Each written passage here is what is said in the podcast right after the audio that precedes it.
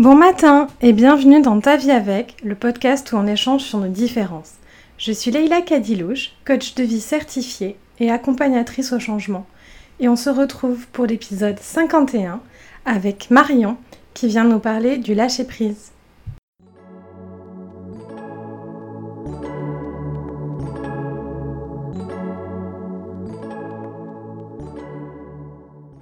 Coucou Marion. Hello Leïla. Est-ce que tu veux bien nous expliquer comment tu es arrivée dans le monde du développement personnel ? Oui, donc tu l'as dit, je m'appelle Marion, je vais bientôt avoir 40 ans, je suis enseignante et je suis arrivée au développement personnel par des lectures initialement.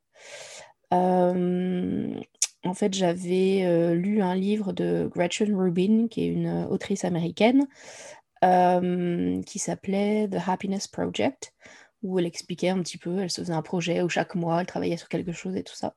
Et j'avais trouvé ça très intéressant et du coup c'est par ce biais-là que je me suis intéressée au développement personnel. Je crois que ça commence à faire maintenant quasiment 10 ans je pense. Et puis après je suis passée un petit peu à d'autres types de contenus comme écouter des podcasts. Notamment le podcast d'Esther, le podcast de Clotilde Dussoulier. Après, j'ai rejoint du coup aussi la communauté d'Esther. Et puis là, je suis plus rentrée dans la pratique du développement personnel, ce qui m'a permis de rencontrer d'autres coachs aussi, de connaître ton travail. Et puis du coup, j'ai beaucoup aimé ton approche. Donc, c'est pour ça que j'ai fait Bulle Rose. 2 fois. Oui, voilà. Une première fois et une deuxième fois. Bulle Jaune aussi, où on travaillait sur la fatigue et le repos. Et puis j'ai suivi plusieurs ateliers, du coup, parce que j'aime beaucoup ton approche, notamment sur l'autocompassion, en fait. Merci.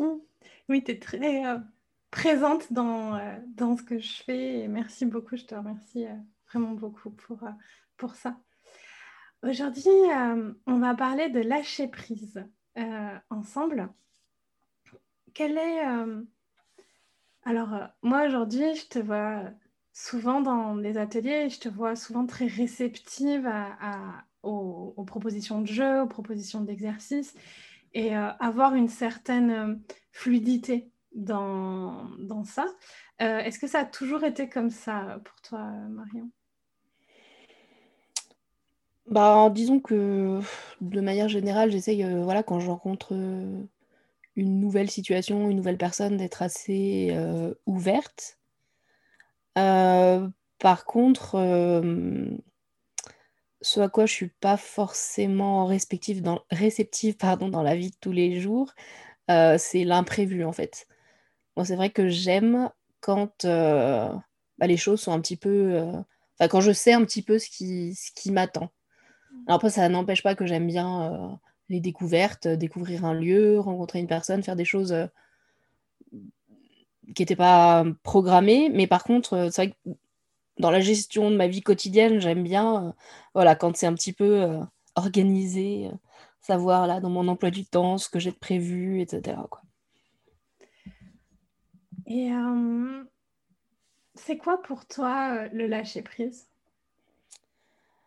Moi, la façon dont j'ai envisagé le lâcher prise et pourquoi ça a fait vraiment écho en moi, c'est le fait de réduire les attentes en fait. Et notamment réduire les attentes envers soi-même, arrêter de se mettre la pression. Parce que moi, je suis à la base très perfectionniste et ça m'a causé pas mal de problèmes. Parce que quand on parle de perfectionnisme, on a toujours l'impression que c'est ce qu'on met sur le CV en disant que voilà, c'est notre défaut mais qui est en fait une qualité. Or, moi, je considère... ça m'a mis en difficulté et notamment ça m'a conduit à un burn-out. Et du coup, pour moi, le lâcher-prise, l'idée c'est vraiment de déterminer ce qui est juste pour moi en fait. Parce qu'avant, notamment par rapport au travail, j'essayais de faire ce qui était le mieux pour mes étudiantes et mes étudiants. Et puis, en fait, eux, ils étaient d'un côté de la balance. Et moi, en fait, je me mettais pas dans le deuxième plateau de la balance. Et du coup, en fait, il y avait un déséquilibre des intérêts. Et pour moi, voilà, c'est vraiment essayer de faire quelque chose qui est plus juste pour moi, en fait.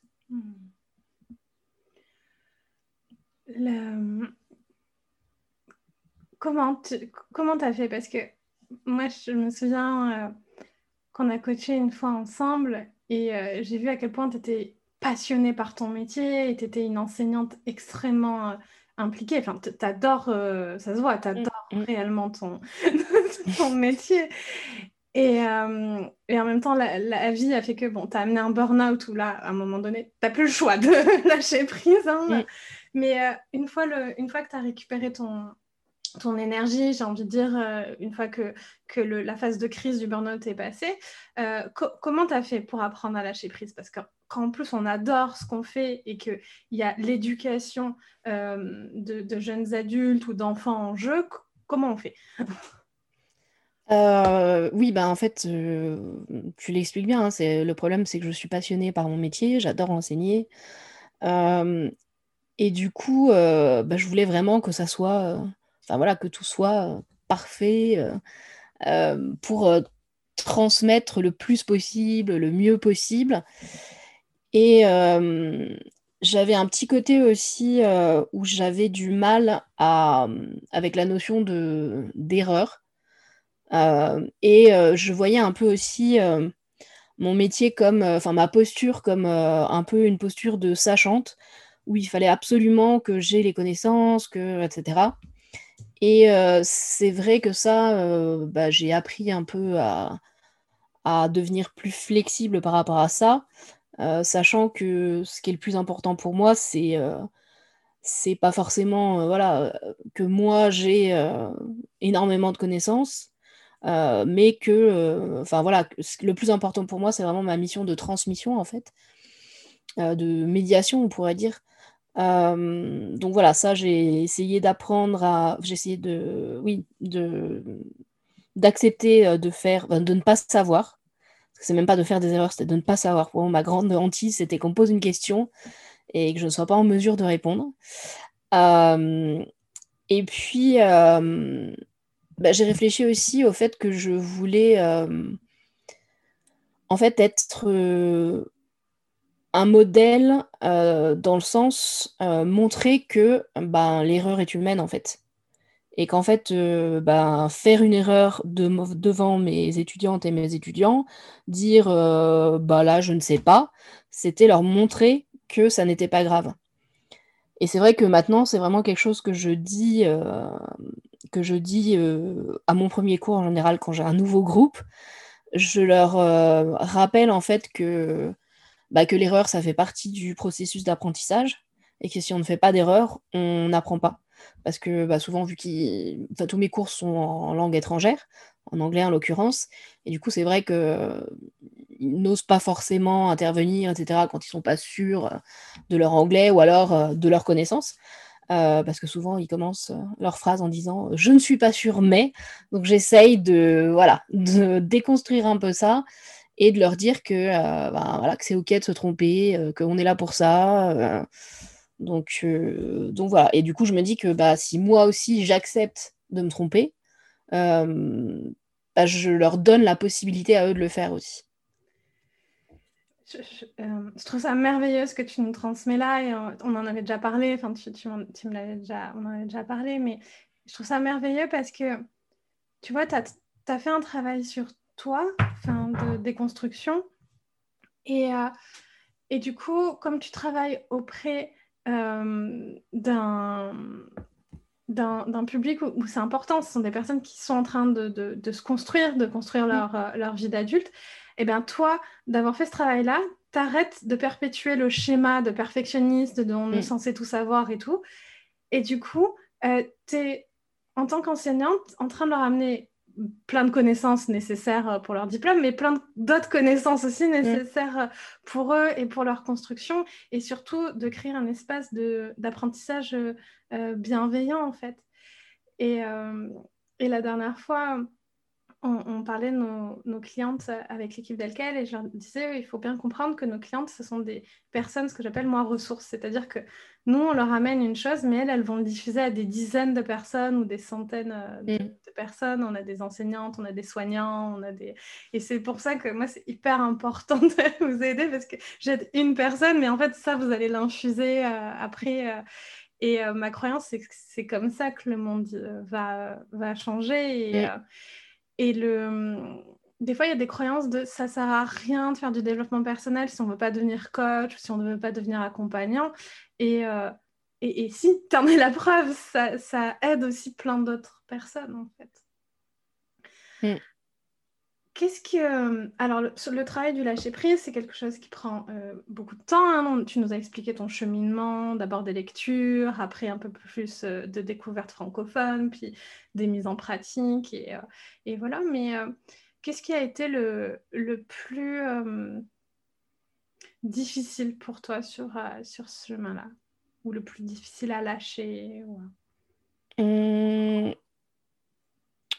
pense qu'il y a plusieurs choses. Enfin, déjà de manière générale, je dirais un peu accepter d'être moins dans le contrôle en fait, d'être plus dans la spontanéité, dans l'imprévu, de pas avoir de raideur en fait quand il y a quelque chose qui sort du cadre.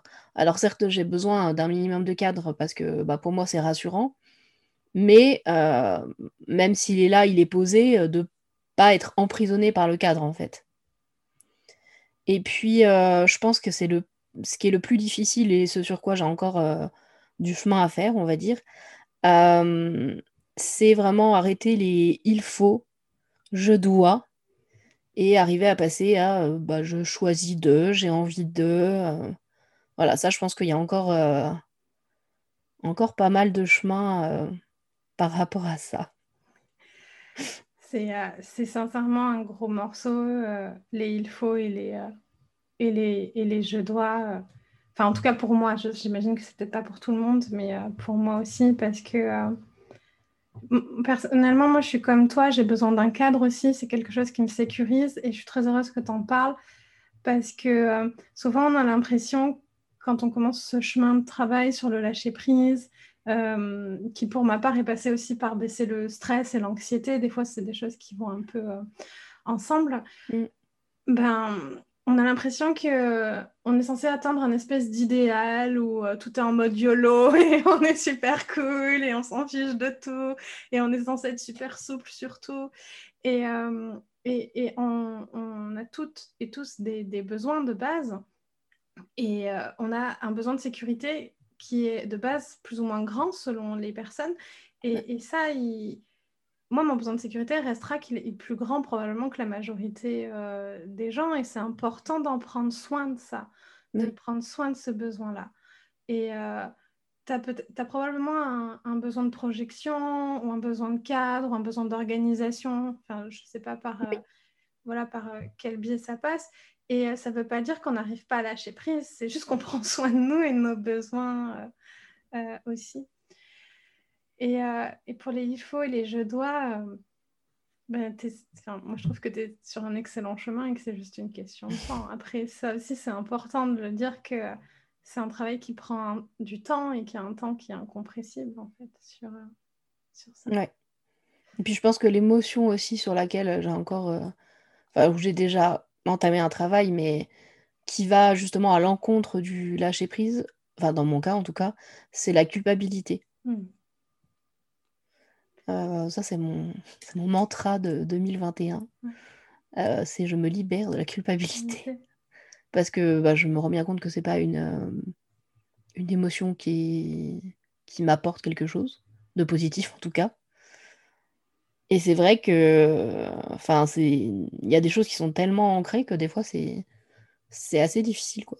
Par exemple, je suis une éternelle retardataire, donc je suis tout le temps en retard, au moins, pas en retard pendant des heures, mais toujours 5-10 minutes de retard. Et en fait, c'est pas l'image qu'on peut s'en faire des gens qui sont en retard, parce qu'en fait, ils s'en foutent, quoi.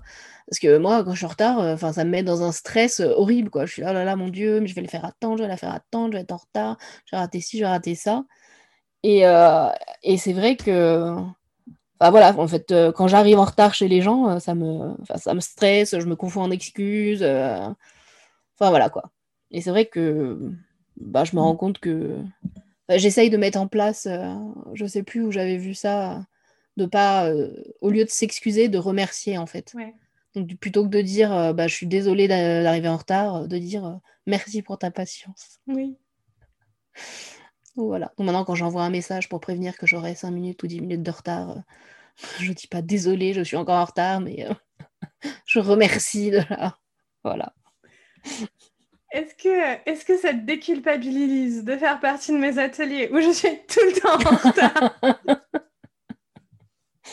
Après, voilà, c'est aussi le truc de faire ce qui est juste, quoi. C'était juste de passer du temps avec, par exemple, si t'es en rendez-vous avec ta cliente. Et du coup, voilà, quoi. Enfin, moi, c'est vrai que c'est encore quelque chose sur lequel il faut que je travaille, parce que je vois bien que me stresser, ça m'amène rien de bon, etc. Donc ça sert à rien. Enfin, une fois que c'est fait, je pars en retard.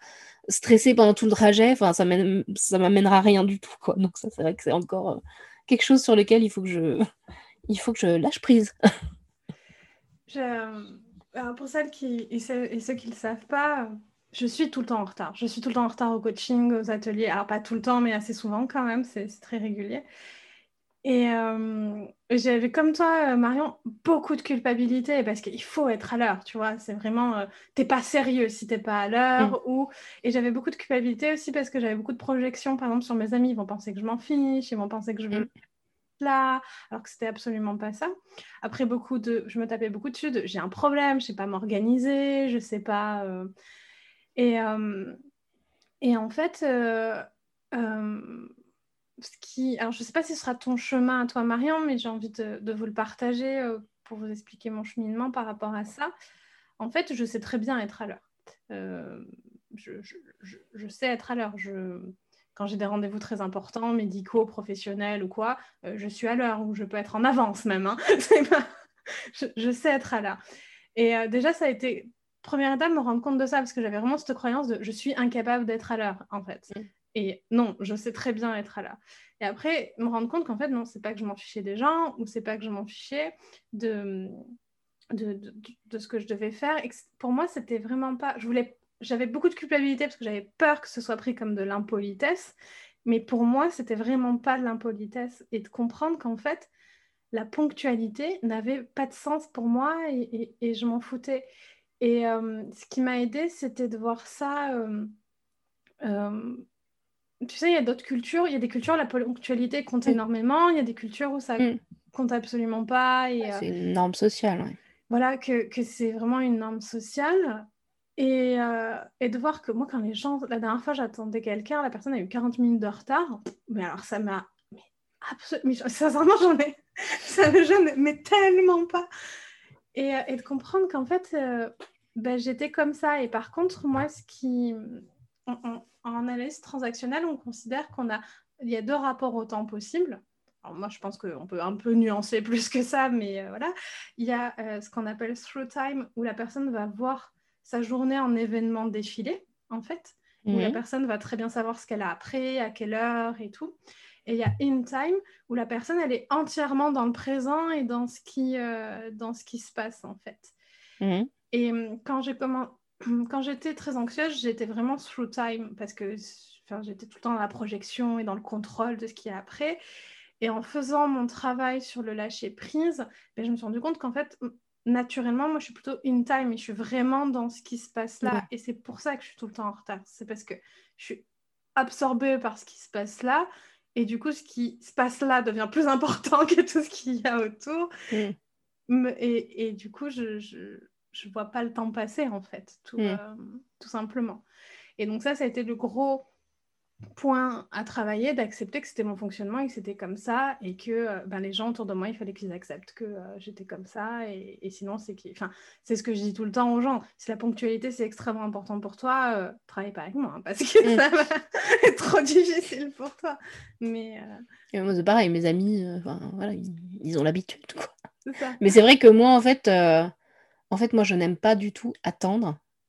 Je suis très impatiente. Donc, en fait, je pense que je projette aussi sur les autres mon impatience. C'est-à-dire, quand je stresse parce que je les fais attendre, c'est parce que pour moi, attendre, c'est vraiment hyper inconfortable, quoi. Parce que j'ai l'impression de perdre mon temps et que j'en manque déjà, alors que du coup, si j'en perds, ça va pas du tout, quoi. Donc ça, je pense que aussi, je pense que je me culpabilise parce que je projette sur eux, en fait, cette impatience-là. Alors que, bah, comme tu dis, il y a des gens... puis, enfin, voilà, j'ai des amis qui sont plutôt cool. 5 minutes, 10 minutes, pour eux, ça change rien, quoi. Donc, il y a même des chances qu'ils ne l'aperçoivent même pas, en fait. Oui, aussi. Mais c'est vrai que par rapport à ce que tu disais, aussi, le shift qui a été assez important, c'est de, justement, voilà, moi, ce que je faisais, ce que j'avais tendance à faire, c'est quand il y a quelque chose qui n'allait pas, j'étais vraiment dans l'autoflagellation, quoi. Et du coup, c'est d'essayer de... en fait, j'essayais de travailler sur l'action et pas forcément aussi sur les pensées. J'essayais un peu, voilà, je pense, les passages en force. Et en fait, je me rends compte que cette approche de changer les choses en y allant en force, ça marche pas du tout pour moi, quoi. Moi, j'ai besoin de... de douceur. Moi, j'ai pas besoin du... Je sais pas, le coach sportif qui crie « Allez, allez, on se dépêche !» No pain, no game. Voilà, et tout. Moi, ça marche pas du tout, ça, avec moi. Et en fait, je me suis rendu compte que je me traitais comme ça, en fait. Et du coup, ça pouvait pas fonctionner, quoi. Enfin, je savais que si quelqu'un fonctionnait comme ça avec moi, ça ne marchait pas. Et en même temps, moi, je me donnais pas cette douceur dont j'avais besoin, quoi. Je faisais l'inverse. Donc c'était forcément contre-productif, quoi. Et c'est vrai que ce shift-là, il a été assez important, quoi. Elle a lâché la croyance de faut y aller en force, faut souffrir pour changer, faut... Ouais. Bravo. Le fameux no pain, no gain, pas de douleur, pas de gain, et qui est transmis et retransmis. Et en fait, non, on peut changer dans... Enfin, même c'est souvent là qu'on change, dans la douceur, dans la progression, dans petit à petit. Et c'est difficile quand on est une impatiente, du coup. Oui. Oui, parce que forcément, le changement, voilà, quelque chose qui prend du temps et tout ça. Quand on veut du résultat, du coup, non, des fois, il faut être... patient si on veut que... Enfin, de toute façon, voilà, c'est toujours mieux qu'un changement progressif qui se fait dans la douceur, qu'un changement qui ne vient pas, parce que dans la force, pour moi, ça ne fonctionne pas, quoi. Donc, on voit bien, du coup, le côté holistique, je trouve, de tout travail de développement personnel, en fait, qu'on entame, puisque là, en fait, ce que tu nous parles, c'est d'amour de soi et de respect de soi, en fait. Et on peut, en fait, peu importe ce sur quoi vous voulez travailler en développement personnel, ça va passer par plein d'autres choses, tout est entremêlé. On est, parce que moi je vous le dis tout le temps, on est une boule à facettes et avec toutes les facettes. Et là on parle de lâcher prise, mais on en vient à parler d'amour de soi et de cadre et de respect, de projection sur les autres et de relations aux autres. Parce qu'on peut pas travailler juste une chose, en fait, je trouve, isolée. Oui, puis moi j'ai vraiment l'impression, un peu. Ça fait quand même un moment que je chemine, que je travaille sur moi, etc. Et du coup, je me rends vraiment compte qu'en fait, travailler sur l'amour de soi ou l'autocompassion, je me rends compte que c'est vraiment la clé, en fait. Je vais pas te contredire, moi, pour moi, je trouve que c'est, c'est la réponse à tout. Mais, donc, je vais pas te contredire, c'est pas moi qui vais te contredire, mais en fait, je vois pas comment on peut entreprendre un changement... peu importe sur quel sujet, professionnel, corporel, familial, sans ça, en fait. Parce que si on maintient, comme tu disais, une relation toxique de soi à soi, le changement, il sera juste temporaire au final. Il sera pas, il y aura pas un changement vraiment profond. Et moi, je trouve qu'on le voit très bien, Marion, dans ton parcours, c'est parce que tu as appris à t'aimer, à te respecter, que tu peux aujourd'hui transmettre ça à tes étudiants, qui le transmettront probablement aussi, et voilà, et que ça changera, et que quand je sais pas, quand l'endroit où t'enseignes verra que tout le monde veut aller avec Marion, qu'est-ce qui se passe, quelle est cette merveilleuse nouvelle technique pédagogique? Ah ben non, c'est un truc, c'est l'amour de soi. Ah ouais. Et enfin voilà, moi c'est ma croyance, hein, ça veut pas dire que j'ai raison, mais je te rejoins complètement là-dessus. Il y a une question que j'aimerais bien te poser, c'est est-ce que tu arrives tout le temps à lâcher prise? Ah non, pas du tout. Non, non, je pense qu'il faut avoir cheminé beaucoup plus pour arriver tout le temps à lâcher prise. Je pense que voilà quoi. Je pense qu'il faut avoir fait du chemin. Après, j'essaye de que ça soit plus souvent le lâcher prise que l'inverse quoi. Mais non, c'est pas tout le temps le cas, loin de là. Mais c'est vrai que ce que j'essaye de faire aussi et qui m'aide par rapport au lâcher prise, c'est d'écouter plus mon corps aussi. Parce qu'en fait, moi, j'avais plutôt tendance à écouter mon cerveau, mon esprit, qui dit encore. Et j'essaye d'écouter plus mon corps quand il dit stop ou quand il dit pause. Mmh. Et ça a pas mal changé la donne aussi. Et après, ça revient aussi à se respecter ses besoins. Et c'est vrai que, encore une fois, les mettre dans la balance, quoi. Qui est pas seulement ce qu'il y a à faire, ce qu'il faut faire, mais dans l'autre plateau de la balance, il y a aussi mes besoins. Donc, oui, des fois, j'ai besoin de me reposer, j'ai besoin de m'arrêter. Et c'est vrai que maintenant, j'arrive à faire des choses que j'aurais jamais pu faire avant. Arriver justement à me dire non, là stop, là je suis épuisée, donc je vais aller me reposer en fait. Tant pis, il y a un truc qui n'est pas fait, ça attendra, ou voilà quoi. L'autre jour j'avais une réunion où en plus c'était pas une réunion pour c'était professionnel, mais pas par rapport à mon employeur principal. Et c'est pour des cours que je vais faire ailleurs l'année prochaine, et j'en suis à la 2e réunion, et là j'étais épuisée ce jour-là, et je me suis dit non, là stop quoi. Donc là la réunion, de toute façon ils n'ont pas besoin de moi, je sais même pas pourquoi ils me font participer à ces réunions, donc là je vais leur dire que non, là la réunion aujourd'hui je peux pas, parce que j'avais besoin de temps pour moi, et j'avais besoin de repos quoi. Bravo. C'est super inspirant, Marion, tout ce que tu nous dis, je trouve. Et c'est important pour moi dans cet épisode qu'on aborde parce que comme on part d'un profil perfectionniste, on dit il faut que j'arrive à tout le temps lâcher prise. Et non. Et je suis d'accord avec toi, il faut avoir sacrément... j'arrive pas du tout tout le temps à lâcher prise. Hein, il faut avoir sacrément cheminé. Et tu sais, plus je me pose des questions sur ce chemin d'amour de soi, lâcher prise, est-ce qu'il y a un point à un moment donné qui termine? Et en fait, les seules personnes où j'ai l'impression qu'elles arrivent tout le temps à lâcher prise, c'est quand j'entends des disciples parler de leur maître bouddhiste, en fait, tu vois. Donc des personnes qui ont un certain âge avancé et qui, depuis qu'ils ont 18 ans, passent leur vie à travailler sur ça, quoi. Et moi, je pensais à ça aussi. Je ne suis pas encore un maître zen, hein, donc loin de là, donc... Un jour peut-être, mais a priori pas pour tout de suite, quoi. Et mais je trouve que, je sais pas si ça te l'a fait, mais de se rendre compte que, ok, là on résiste. Tu sais, moi il y a plein de fois où je vais me rendre compte que je résiste et je vais pas arriver à lâcher prise. Mais je me rends compte que je suis dans la résistance. Mais c'est moins douloureux que ce que c'était avant, en fait, que je fasse ce travail-là, en fait. Je sais pas si tu l'as déjà... T'as déjà pu le remarquer? Oui, déjà, quand on fait les choses en conscience et qu'on on se rend compte, là, il se passe ça, oui. Ouais. Qu'est-ce que tu voudrais dire aux platypus qui nous écoutent? Je pense que c'est un sujet qui en intéresse plus d'un sur le lâcher-prise, ou qui se disent, non, mais moi, je sais pas si tu avais cette croyance, moi, j'avais je ne pourrais jamais lâcher prise, je suis trop contrôlante, je ne pourrais jamais lâcher prise. Qu'est-ce que tu voudrais leur dire?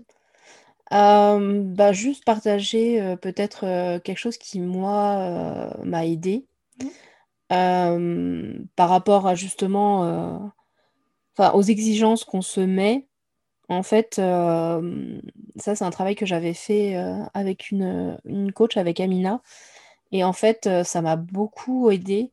C'est en fait déterminer les critères où je vais pouvoir me dire, là, l'objectif est atteint. Réfléchir à qu'est-ce que je veux.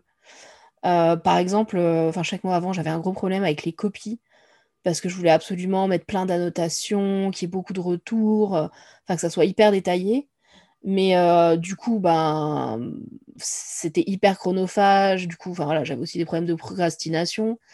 C'était vraiment le gros truc, les copies. Et maintenant, en fait, le fait d'avoir déterminé ce que je veux exactement, quoi, ça m'aide à me dire, quand j'ai atteint ça, c'est OK. J'ai pas besoin d'aller au-delà. Oui, ça pourrait être plus, mais je me suis fixé ça, quoi.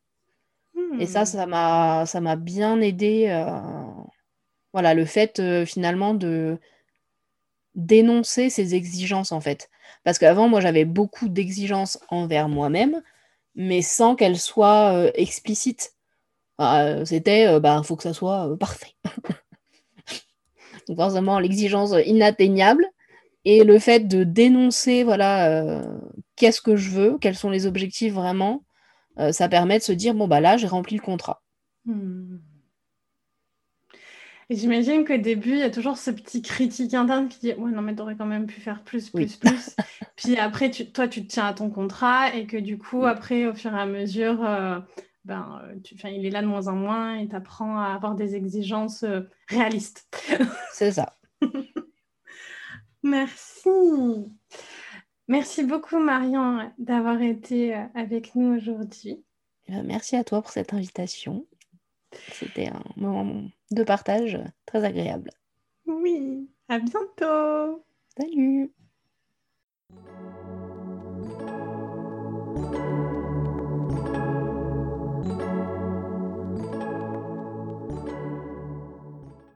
Merci d'avoir écouté cet épisode jusqu'au bout.